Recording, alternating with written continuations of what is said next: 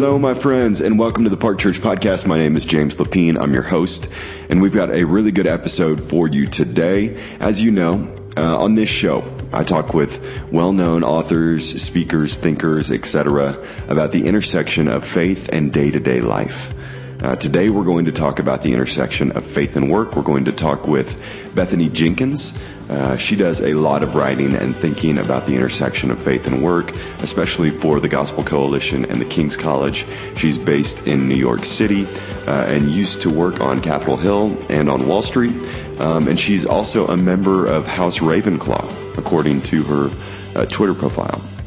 Um, if you've ever found yourself putting all of your identity in work, or if you've had trouble understanding why the work you do matters at all, um, or if you just like nerding out on the theology of vocation, this episode is perfect for you.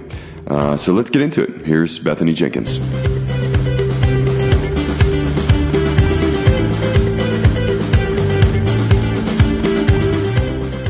Okay, Bethany, after uh, 30 embarrassing minutes of us trying to figure out how to hear each other, uh, here we are. We're here on the show. Welcome. Thank you. It's great to be here. We're really uh, glad that you're a guest. And uh, for our listeners who aren't familiar with you, could you give them a, a two to three minute Cliff Notes version of, of uh, your life? Sure. Uh, right now, I have even my friends don't understand what I do. So when people ask what I do, it's kind of a complicated answer. Um, so I'll try to be brief. But right now, I basically have two official jobs. One is I am the director of Every Square Inch at the Gospel Coalition, which is our faith and work initiative.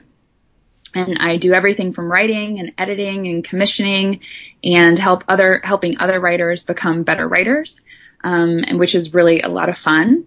And the other official job I have is I am the head of vocational and career development at the King's College in New York City, where I basically coach um, college students about their calling and their vocation. So I kind of say that everything I do is faith and work, but it kind of takes on different, um, the flesh is a little different in each different place that I work. Prior to this, I worked in a variety of fields as well. That's also complicated. right after college, I moved to DC where I spent five years in uh, government and politics, first on Capitol Hill, and then I was a presidential appointee at the State Department. I worked for an undersecretary of state who then got a job offer at the New York Stock Exchange, and she asked me to move to New York with her. I never wanted to live in New York City. Um, I thought it was a great place to visit, not to live, which is, I think, what most people think about the city. Yeah. But I thought, why not? I'll try it a year. And that was 12 years ago. So I stayed for quite some time. Um, and so I worked on Wall Street at the New York Stock Exchange for two years. I don't know much about finance. So uh, don't ask me about that because I work government relations and communications. Okay. So um, kind of a poser for Wall Street. But then I went to law school at Columbia Law School on the Upper West Side. Kind of focused mostly on constitutional criminal law. Mostly, you don't have to major in anything, but that was what I was interested in. Uh, decided law, the practice of law in New York wasn't for me. And I always thought I would work in doing something faith-based nonprofit. And so I founded a small organization called the Park Forum that wrote daily devotionals for urban professionals and did that for about five years before Gospel Coalition recruited me to come work with them. And in between there, there was some working with Redeemer Presbyterian Church, which is my church in um, the city, and a couple other uh, freelance things that are kind of ad hoc. So I can see why I can see why your friends are confused about what you do, man. Yeah, and the older you get, the harder it gets to be, you know, succinct. So, and the less well known you are. I've always made a joke that people who are really well known have the shortest bios because they don't have to, you know who they are. They don't have to explain anything. And people like me who are like little people that help other people out, you know, you have to like explain this is what I do and this is who I am and that's so, great. Yeah. Where where are you in the city? I right now I'm sitting in uh, one block off of Wall Street. So okay. the King's College is just off of Wall Street, so really far downtown. And I live on the Upper West Side, so my commute's about 30 minutes cool. on way. Okay, so. my sister went to the King's College. I visited there once. Oh, you're kidding? No, Oh, that's so fun. She, she when did she there, graduate? Uh, let's see, 2007. She would have graduated college. Okay. She Okay. she majored I'm- in friends of hers. okay. Actually. yeah, she was politics, philosophy, and economics, and and now she works in HR for a construction company. So, Here in here in New York, or uh huh, yeah. oh, that's so fun. What's Turn- her name? Turner Construction. Her name's Katie Walker. Okay. Yeah, there you go. I'm sure funny. out of the millions of people, you probably have no idea who she is, but this is I what- actually know people who graduated that year. Oh, really? friends in the city. Yeah. Oh, okay. so nice. I may. You never know. This is what we do as humans, right? We try to make connections with each other. So I guess we're just doing it on the podcast. It's true. Um, okay, so I feel like maybe this isn't true, but I feel like this discussion about faith and work is a relatively new thing. Um, do you agree with that? And and how did you find yourself at the center of it? Um, I'm not sure it's all that new. I mean, depending on, I think it's kind of in vogue now, and that's what's new. Okay. But, um, but you know, you have people like Luther, as far back as Luther in the Reformation, really um, bringing vocation and this idea of vocational um, formation into light. Uh, I mean, he's the one who I love when he talks about people, um, Christians being the being the masks of God. So if you think about people who, what I try to do with Faith and Work through the Gospel Coalition is to celebrate what God is doing in the scattered church. And so you ha- we have on Sundays the gathered church where we are um, expressing our worship of the Lord and um, bringing ourselves under um, His banner as a community. But then, you know, on Monday through Saturday, we're going out into the world as the scattered church. Um, Right. And what M- Luther called that was he said that we're the masks of God. That God could choose, like He did, like He has in history, to feed us food from the sky, but instead He chooses to have us love our neighbors through our work. Um, and so you have people who are, uh, you know, on the fields bringing the wheat. Um, they're probably more in places like where you are than I am, but um, but you can see them, and uh, you know, eventually the food, the bread gets on my shelf at the grocery store, and I buy it. And so that is where um, I think. I mean, you know, if we're thinking about Luther, we're talking hundreds of years ago Yep. um, in terms of faith and work. So I think that in terms of the in vogue, I think you're right. It's becoming, thankfully, it's becoming something that um, I think is really becoming more important to pastors. I think one of the things in the past 20, 20 years ago, 20, 30 years ago, um, unfortunately, people started to have like marketplace ministries where business people or you know practitioners um, were creating kind of nonprofits to minister to their own felt needs and kind of leaving the church out of it, the local church out of it. I think what I really encouraged to see, and I do think this is what's new and really exciting, is that local churches are actually starting to kind of take take ex- take control and be excited about it.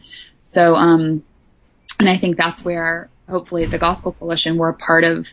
You know, we believe very much in the local church that you know they're on the pastors are the ones on the ground and um, working with people's heart issues and all of these things affect how we um, approach our work and so that's what i'm really excited about i think in the past you know 20 years or something that local churches are starting to do it like park church right, right. Yeah, I love that. Um, and you, you talked about the nonprofit.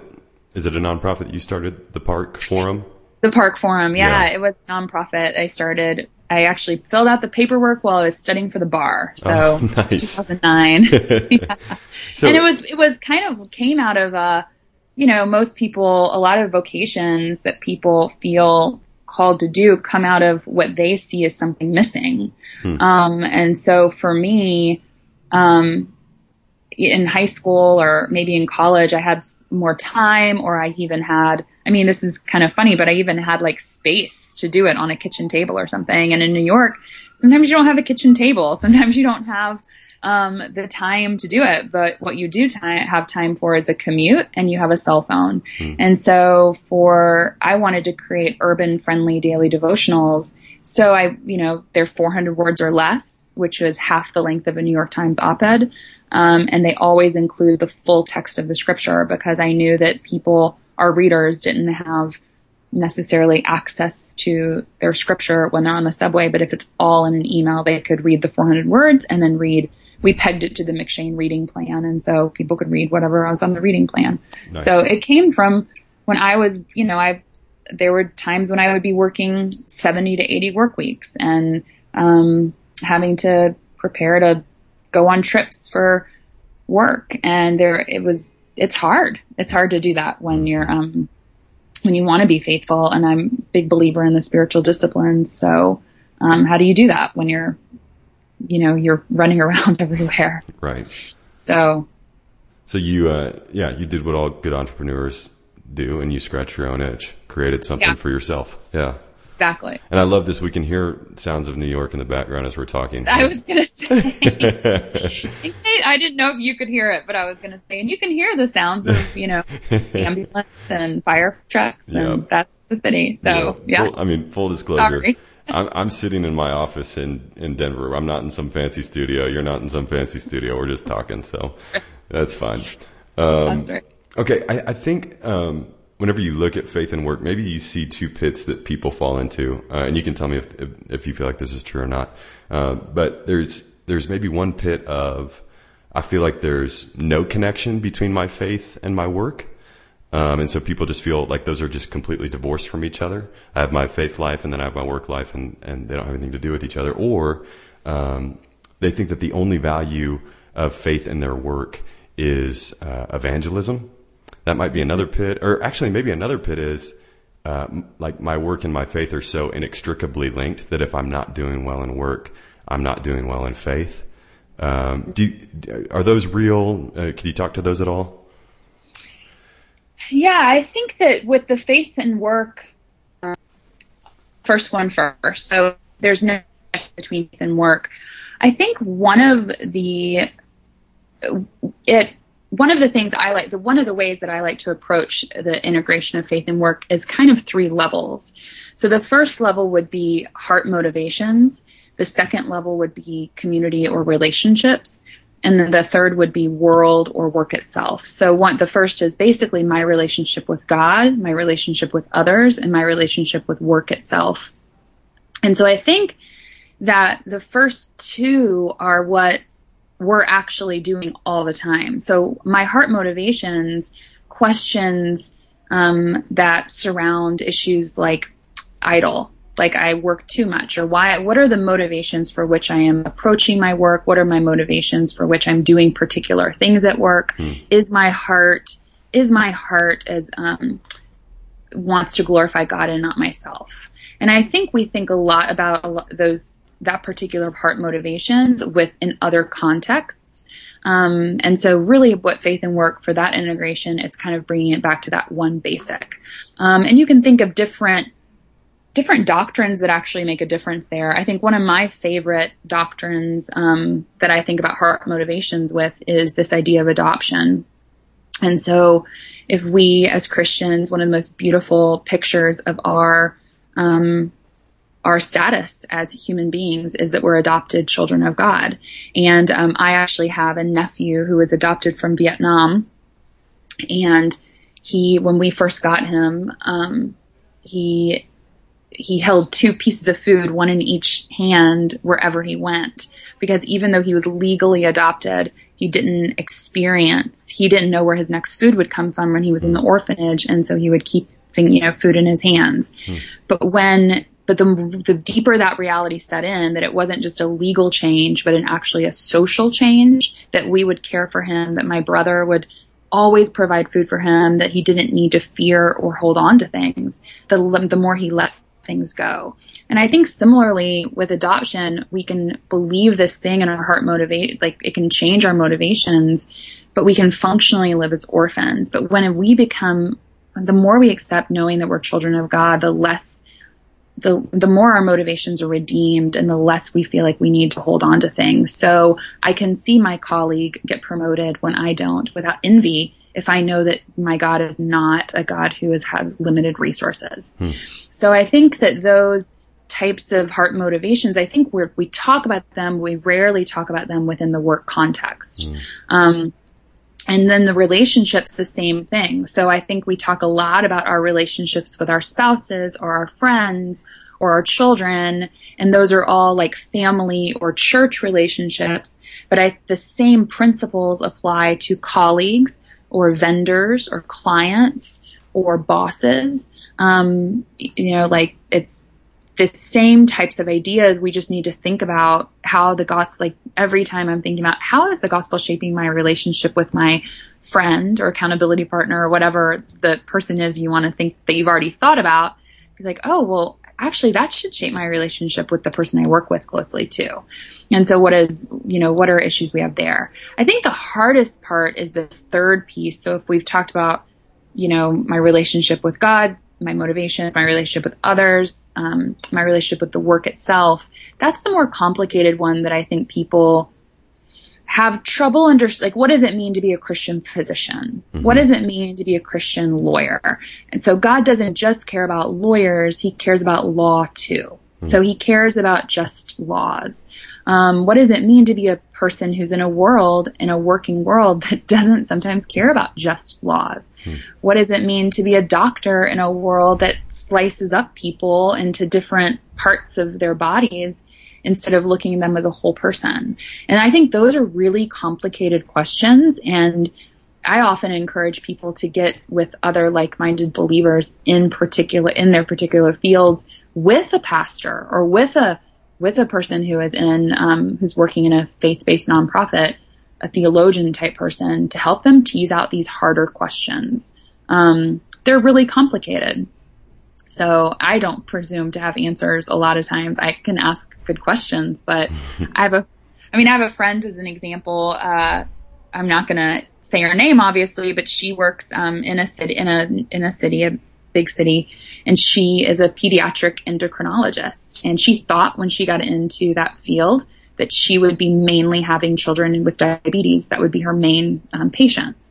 But now she's facing children who are identifying as transgender, and her what does it mean to prescribe, um, you know, hormone suppressant drugs that can prevent um, children from going to puberty? What does it mean to even diagnose someone as transgender? Does that give them identity there? Hmm. Um, these are complicated questions that I think um, that you know we need to have conversations about. And I don't presume to uh, know what it means to be in the world and not of it with these questions. So. Right. Right, um, but you you are helping people think about how their faith might impact the decisions that they make at their job. Right. And yeah. they're helping me. I'm helping them ask the right questions, I think. And they're helping me to understand the complicated nuance of it, if that makes sense. right. I, I think people, I think sometimes people think, oh, well, you can't do that. You should quit. But if, if, you know, if, if we do, if that, if that's always our response, right. then we're, le- we're, we're actually quitting the witness yeah. and of the um, Christian witness. And so how do we navigate, um, those relationships. Sure. So it's it's hard. It's these are hard questions. I think a lot of times we want the world to be black and white, right? But it's all, yeah. it's so gray.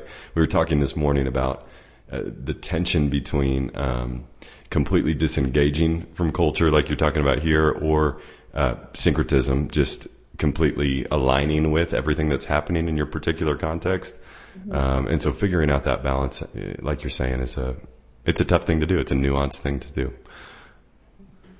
Um, okay, let's let's switch gears a little bit. If you're up for this, my my friend Neil, who connected us, yes, told me that you're a really good storyteller. Um, oh, and he mentioned something about uh, something that, that you talk about how different vocations and different people within those vocations represent different aspects of God's character. You know what I'm talking about there? Yeah. Do, do, could you yeah. give us that spiel? Do you feel up for it? Yeah, I mean, it's basically, I kind of already did it in terms of the adoption. I think that's what he's referring to. Okay.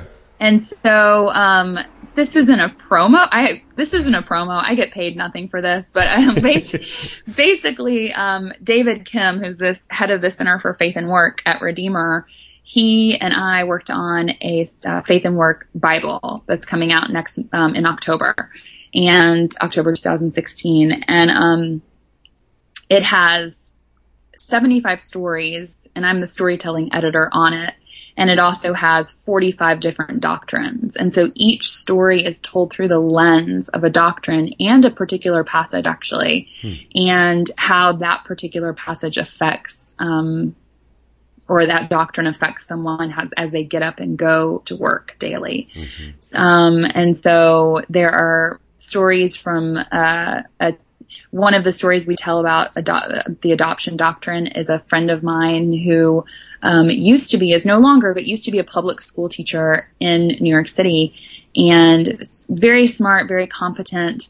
Um, and he tells the story of when he was on his first day of his summer sabbatical and uh, you know it's meant to be a day of freedom and he's able to that's the reason why one of the reasons he became a teacher is he has a wonderful summer break and he was sitting at starbucks doing his you know new york times crossword puzzle and he says he was rattled by a line of men in suits and uh, he just basically tells the story about how sitting there that day he started questioning why am I being a teacher when all these other people are making so much more money? They're going to more important things. They're um, experiencing the world of New York City. I could be a teacher anywhere and make better, you know, afford more things, have lower cost of living. And the reality of when he's, you know, he contrasted that morning sitting in a coffee shop with you know, going into the classroom itself. And when the door is closed and it's just him and the kids, he really experiences like what Eric Liddell would say, like the love of the Father. Hmm. And so how how when Christ is the only approval that we need, how much more free we are to make choices, especially vocational choices, hmm. um, in light in light with that. So those are some of the stories. There are so many stories that.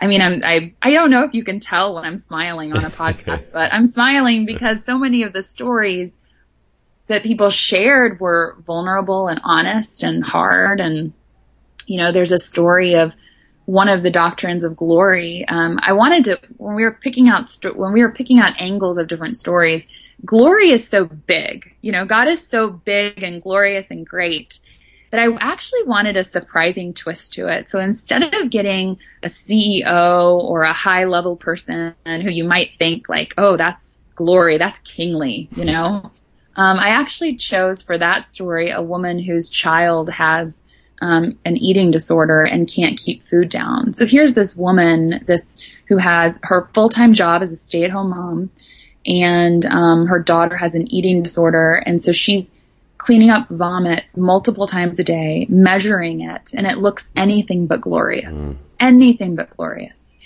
And yet, um, her story is so beautiful in it because the story we tell is that you know there's there when you realize that glory in, in Christ actually isn't this far off person who's in a corner office. He actually became flesh hmm. and he submitted his body to maybe not vomiting and measuring it, but being spit upon. I mean, here's the king of glory who takes on this, you know, what Yeats might call this tattered coat upon a stick, like this like fleshly thing. Hmm and he's spit upon and so what that looks like. And so I wanted that contrast between, you know, our cultural definition of glory and what our assumptions might be, but really the beauty that all of our work can be glorious if we look at it through the lens of particularly like Ephesians, um, Philippians 2. Mm. Um, and taking on flesh. So there are lots of stories like that. Again, it's not a promo, but um, but I but want the Bible now. 75 more. yeah, there's yeah. you have definitely piqued my interest. I was uh, I was reading Paul David Tripp this morning talking about John 13 when we see Jesus uh, wash his disciples' feet right before uh, he's about to be murdered, and all of these guys are either going to run away or deny him. Um, and what does he do? I mean, he gets out. he, he gets out and washes their feet. Um, so that that is a good picture of glory. I love that. Um, if I know this isn't a promo, but if you've piqued people's interest, if they want to know how they can get the Bible, where should they go to figure that out? They can. Pr- that's a great question. I'm, um, I'm gonna while we're on here, I'm gonna go on Amazon.com, and I bet you it's published by Zondervan. Okay. Um, so my guess is it's probably available on Zondervan. Okay. Um, but my guess is also that it is available on um, Amazon. Tim Keller wrote the foreword, which it's kind of funny that um, you know there's a foreword for the Bible, but yes, he did write it. He wrote the foreword. If anybody's um, going to write the foreword, it I mean, come on. That's right. Right. That's right. It is on Amazon, so okay. it's Faith and Work, Faith and Work Bible hardcover. Um, David Kim editor. So and it's available yeah. for pre-order now. It is. Yep. Okay. Yep. Great. And for our listeners, you can always go to parkchurchdenver.org uh, slash podcast uh, and then click on Bethany's name when you get there, and we will link to, to all these resources there uh, so you can easily find them if you're interested. Um, okay, great. That was like the like the least promo. Yeah, it's good timing. Um, okay, I want to I want to switch gears a little bit again. Uh, if you're up for talking about this, I, I feel like um, and, and maybe it's just more in vogue. Like you said, maybe it's not actually all that new. Maybe it's just that it's in vogue. But I feel like we're seeing an increased uh, dialogue about women and work. Uh, there are books out like Lean In and Girl Boss that are really popular, really striking a chord. Uh, and there seems to just be an increased interest in women starting companies, taking on leadership roles, etc. Um, why do you think this is? What do you think is helpful about it? What potential dangers do you see in it? Um, could you talk about that a little bit? I'm happy to. Um, I struggle with this myself. One of the things I've tried to do in my own personal work um, is I try to focus on the work itself and less on who's doing the work. Hmm. So, especially as a New Yorker, um, if I were to tell someone that there's a debate on whether women can work, I mean, I, we, I'd actually had dinner with a friend last night or last week. She's an investment banker, uh, MBA and she, I said, oh, you know, I've, I've, I read this thing recently and the argument was women can work outside the home. And she rolled her eyes. so there's a certain sense in New York that we're a little bit unique in terms of other places. But even my, I grew up with a stay at home mom. Mm-hmm. Um, I, one of my sisters-in-law works full time. The other one is a stay-at-home mom um, and does some substitute teaching. I'm not married, um, so for me, it's I think the real crutch of the issue for a lot of women is um, this the idea of having children, and that just makes it complicated. Mm-hmm. Um, but in terms of and to be honest, I feel a little ill-equipped just because that's not my story and it's not my experience. Even though I have friends who um, have definitely done it and we've talked about it and we've had conversations. It really comes down to a lot of it. Each family is different. The needs are different. Um, what is what what resources are available is different. Um, but in terms of the theological calling, I I think women like like men can do anything out in the world um, and be contributing members to the public space. Um, you asked one question you asked was what are the you said what are the complications with it? Is mm-hmm. that right? Yeah. Yeah. Um, I think one of the hard I am a I'm a trained I'm a trained lawyer, so I think about the I think like as a lawyer would in a lot of ways. And yeah. one of the things as a one of the things a lawyer always looks at is reasoning, not conclusion. And so one of the things I see pretty often in the reasoning for women is this idea that women are just as good as men. Women can do this, or women. I even read recently somebody making it was a resource that's about women in work, and the comment was, um, "Women don't or men men can't make babies after all. Women, that's what women can do. And I thought in my head, well, I, women can't do that without men either, you know, like, so I think there's this, I think that the reasoning to the extent that it's pitting women, women against men is actually really faulty. Hmm. And so when, in, you know, in the garden that, in the Garden of Eden, we were given a co-mandate and we were made as helpers and co-creators. And you don't have a co-creator like you don't have a creator and a co-creator you have two co-creators. Yeah. and so you have this unity of men and women who are working together and work like ezer which is the word for helper in genesis for women it's used elsewhere in the bible to describe the lord. So it's clear it, the lord is my helper the lord is my ezer. Um, and that's the same thing that's used for women. So there's a sense that there's very strong role that women can have in accomplishing and fulfilling the um, creation mandate. But I think the biggest fear I have is that when when we start focusing on women to the exclusion of focusing on a unified um, a unified perspective. Sure. So that's kind of, and I see that fairly frequently. I see a lot of women hearing the message of be brave, have courage, and um, it feels pretty therapeutic to me, Hmm. and it feels um, it feels a little bit um, uh, competitive Mm-hmm. with men, and I I don't I, I I shy away from that language Hmm. to all extent as I ca- that I can. Yeah, that, that that's helpful. I maybe there's uh, for some reason Mad Men popped into my head, um, and we see the treatment of women in that office, and I think that's probably pretty representative, right? Of the 50s, 60s, maybe 70s, and then we see like the strong women characters and Peggy and Joan, um, and I I guess I'm just processing out loud. Like maybe this is some of this is a reaction to whenever someone's treated really really poorly. there's a Yeah. reaction of like, no, I'm gonna get mine, or I'm gonna like stand up for myself, or I'm gonna this can't continue. And I think we would all agree with that, or maybe we wouldn't all, but I would hope that we would. Um, Right. But but then what can can happen is this shift to the other extreme of like, That's right. I'm pitting myself against men now, like you said, when the goal maybe should be how can we be unified co-creators, people who are working together towards the same creation mandate, etc. Is that That's okay? Yeah, I think that's right. I see it too, particularly with women who um, who grew up in circumstances. I didn't grow up in a circumstance where I was ever told I couldn't do anything, and I actually wasn't told you can do anything either. It wasn't my da- my parents were never you can do anything you want, but they also weren't you can't do anything. It was just under. I had two brothers. Um, we had a batting cage in our backyard. The one thing I wanted was a pool, so my brother went out on that. Um, so he was definitely preference for that, but my parents said it was because a batting cage was cheaper than a pool. So, and since we lived in Florida, we could go to the beach anytime. So I let that go. but, and my brother was all state baseball for the state of Florida. So he was a pretty incredible athlete. Um, but I say that to say my, I grew up in a church that my parents, my dad is a lawyer as well. Um, and my, my parent, I grew up with very, a healthy relationship with um, both my parents, my family, um, as well as a healthy appreciation for the church that I went to. So my um, when my my parents, my dad in particular, he was a deacon at our church, and he disagreed with some of the the things that the church did, and we would talk about that as a family.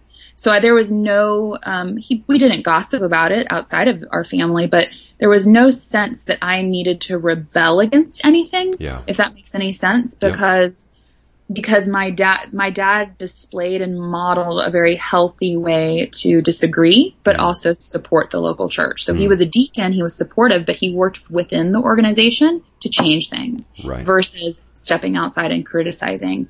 So they, I love working at the Gospel Coalition and the King's College, and um, there are some things I'd love to see changed in certain things. You know, not anything major, but slight things. Mm-hmm. And so I, but instead of working as an outsider, I've found that I can get so much more done um, as an insider Yeah. and um, as a partner with our team. Who I, I love our team; they're brilliant. And but I'm anyone who knows me, James knows that I'm not a wallflower and I'm not a person who isn't um, doesn't share my opinions. so I'll go to Yeah. you know I'll go to the women's conference and I'll come back and I'll say this this this this this. Um, but I try to be strategic about it instead Yeah. of um, and focus on the things that I think really are um, big big issues. I think we could change. Yeah. Um, so, and I and I love being a part of that. Um, so That's good. Yeah, a lot of friends will contact me afterwards and say, "Are you saying this? Are you saying this?" So they know that they can come to me and talk about these things, and I love to listen. So Right, right. Okay, yeah. We just had our uh, our first uh, child six months ago, a daughter. oh, congratulations! Thank you. And um, I feel like as I'm figuring out how to be a dad, I'm I'm figuring out how to like not do things that would make my daughter want to react in the opposite way. Right. Do you know what I mean? Like, Yeah. I just want to be balanced. I want to be fair. I want to be charitable. Um, and hopefully she won't spend a good portion of her life reacting to the ways that I was extreme. Um, Right. So yeah, Man, that's Yeah. That's I re- think having good dialogue is really key. Yeah. So Yeah, totally. Um, let me ask you this: What are, and I know you're not trying to sell anything, but but what are the best resources that you know about uh, faith and work? Um, I, I guess anything that we've talked about so far. Where would you point people to? Books, articles, anything? Yeah, that's great. So I would I would actually start with that same framework, heart community world, and say, okay, I clearly have heart issues um, that I need to work on that are going to affect everything, including work, and then the relationships, and then the work itself. And so, when I would for heart issues, um, if you're a mature believer, I would get a friend and I would, I honestly know of, I'm a very old school Puritan person. so I would go to something like The Mortification of Sin. That's a big, heavy book. It's a, it's a thin book actually, but it's so rich in content that if you're a mature believer, I would, I would, or a mature meaning you've been a believer for a long time, um, and you can handle something like this. It's, I wouldn't necessarily recommend it to somebody who's still trying to, you know, kind of get their legs under Christianity. Um, but I have found mortification of sin to be really helpful in terms of what does it mean to kill sin every day? It is a lifelong, every single day process and it doesn't let up and sin is serious. Um, and so that's kind of heavy. Sorry. That's good.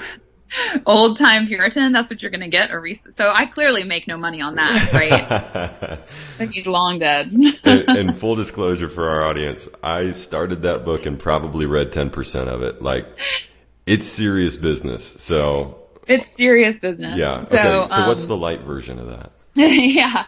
The light version, there was actually a modernized version of that. Okay. I can't, it's like, uh, I can't remember what it's called, but you said this might be on the resource um, page at some point. Yeah. So, um, but any any book that actually gets at that idols or heart issues, I think would be a fine place to start. Mm-hmm. So, um, and I, like one idol might the I mean I'm going to recommend a lot of Keller probably because he's my pastor, but Counterfeit Gods is another good one Yep. that you could start where it just really talks about how the story of the story of Christianity and the story of the is of actually not Christianity, just humanity. The story of humanity is us trying to replace God every time we can. You know, so like you have that story you want they Israel wanted kings, not God. They wanted prophets, not God. They wanted, you know, like every single time and we have the same things now. Um and so what, you know, what are we doing there? And then I would say for community, um there's a I mean Life Together by Bonhoeffer is Yeah. really great. That's a great way to say what does it mean to live in community. There's another one by a woman named Christine Pohl. I think it's called Living in Community. It's also a really good one. Okay. Um, so those two I'd probably say. And then the last one I would probably say the best place to start would be Tim Keller's Every Good Endeavor. So it's it's got stories. It comes from his wisdom. It's it's it's actually co-written with Katherine Leary Alsdorf, who is um, she's a hero of mine in terms of women working in the faith and work world. Um, and it's just a great book altogether. Tom Nelson also has a book called Work Matters um, that's published. It was published earlier than Tim's book. Um, and then Amy Sherman has a fantastic book too called um, Kingdom Calling, and it's great um, too. Steve Garber, if you like stories, Steve Garber's Visions of Vocation has lots of stories too, and he's a great thinker and he's a very poetical writer too. So he's a um, he's a delight to write to read just for the way he writes. But Okay. I could go on and I could probably do 15 more. So I'm seeing why I'll you. stop with those. Yeah, yeah, yeah. I feel like I was talking to Neil for a second. I see why you guys are friends. He's been talking about those books nonstop. Yeah. Um, And see, we didn't plan that. I didn't know that. no, yeah, I know. No, it's great. Um, okay, let's do this. Let's wrap up our time with with a few rapid fire questions. Okay. Okay. Uh, favorite TV show, movie, and or book that you've read most recently? Oh, you thought that would be rapid, and I'm like, oh, what is my favorite book? Um, I Just, okay, first thing that comes I to just- mind. okay. Well, my favorite book's always going to be Harry Potter. I read it multiple times. I run marathons, and so when I train, I do Audible, and I love Harry Potter. So I'll just say that. And I there saw can be lots of other books, but I love Harry Potter. Sure, and and you're a member of House Ravenclaw according to your Twitter profile. I am. Yeah, I am. yeah, yeah. Good. Okay. TV show or movie you've seen recently that you're like you have to see this? I saw um I saw on Amazon uh, because it was the Olympics I wanted to watch. It was it's called Race and it's about Jesse Owens. Okay. So it's the double entendre of race for his running, but also race for his um, racial identity. Oh right. Fantastic, fantastic movie um, about that time about that Olympics. So because it was the Olympics, I wanted to watch it, and it was on Amazon. So Nice. you know, watch it anytime, but Yeah. it was good. Okay. Good. TV show. yeah. Um, gosh, what TV show can I say that I wouldn't be embarrassed by? Because that's probably the honest question in there. Um, this is probably really cheesy. Oh, you know what? I love Shark Tank. I do. I That's watch not it. cheesy. I love Shark Tank. Well, I was gonna say I like Blue Bloods too. It's pretty cheesy, but um, I really it's like an old person movie. I think maybe I'm revealing that I'm not a millennial, but um, I really do love Shark Tank. I watch it on Saturdays with breakfast. So Yeah. every it comes on Fridays, and I watch it on on Saturday. I love it. I learn a lot. My mother-in-law watches Blue Bloods. See, this is what I mean.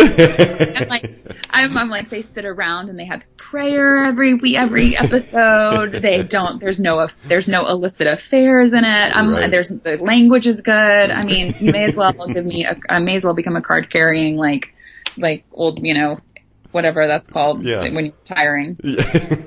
So yeah, Okay. Well, I was gonna ask you what what the nerdiest thing that you're into right now is, but I think we're we're good. that's a good point. we can just move on. Okay. Um, th- this is a big one, but uh, just help our. You know, it's it's September 13th today that we're talking. Yep. Um, in less than two months, we're going to be voting. Probably most of us will be. How would you help our people think about the upcoming election? That's a great question. Um, I think one thing that's important to remember, you know, I worked on Capitol Hill for four years, and I worked at the pleasure of the President um, Bush for in the State Department. So for five years, I worked in politics. I think it's really important to remember that it doesn't matter who you think your favorite politician was in the past, even if you're not happy with the choices now. Um, they were just humans too. Like every every politi- politician is flawed. Um, I know lots of things about the people I worked for that they would never want to see the light of day, and if they were me, I wouldn't want them to see the light of day. Yeah. So no matter, even if it's your quote unquote favorite one who you think is perfect, they're not perfect either. And I think it's a little too much to put on um, politicians. Um, like I said, we're always thinking about wanting to replace God in our lives. And so we're looking for a savior. But I think probably this year, more than any other year, my old boss used to say all politics local. And that's a phrase. And I think this year, more than any other year, we need to be people who look at politics as local. It's very easy to blame Washington. Washington's the problem. There are problems in Washington. But we can do a lot as average citizens. So if we have a lot of different hats we wear. We can be, you know, right now I'm sitting, I'm a college administrator or I'm an editor, but and I'm, or I'm a church member. I'm also a citizen. I'm a citizen of my city. I'm a neighborhood person and I'm my community board. And so, how can I think about being a local resident and actually loving my neighbor on a very local level? And so, I think to know, I mean, it, November 8th is not just the White House on the line, and it's not just Congress and the Senate on the line. It's also judges in your neighborhood. It's also um, people who are making school board decisions. Um, it's you know it's the very local things that I think when we get this national platform, we tend to forget about caring about or really researching very well. And so I would say this year more than any other year, fine, don't be happy with either choice, but don't forget that there are lots of different avenues of government that matter and they actually matter a lot to your neighbors. And so I would actually say that would probably be the best thing to think about right now. Yeah. Yeah, that's really helpful. Yeah, I appreciate that. Okay, there you go, listeners. Do your do your homework on uh, on the local options and study up on on uh, the issues so that you are prepared to vote not only nationally but but locally. Uh, that's great. Okay, cool. And and the book that is coming out next month is called the Storybook Bible, and you can find it on Zondervan or you can find it on Amazon. It's available for pre-order. And uh, if you enjoyed the stories that you heard today, you'll definitely want to uh, pick that up. Um, Bethany, thank you so much for coming on. We really appreciate it. Thank you for having me. Yeah, we'll it was talk, so fun. Talk to you soon. Okay. Bye-bye. Okay. Bye.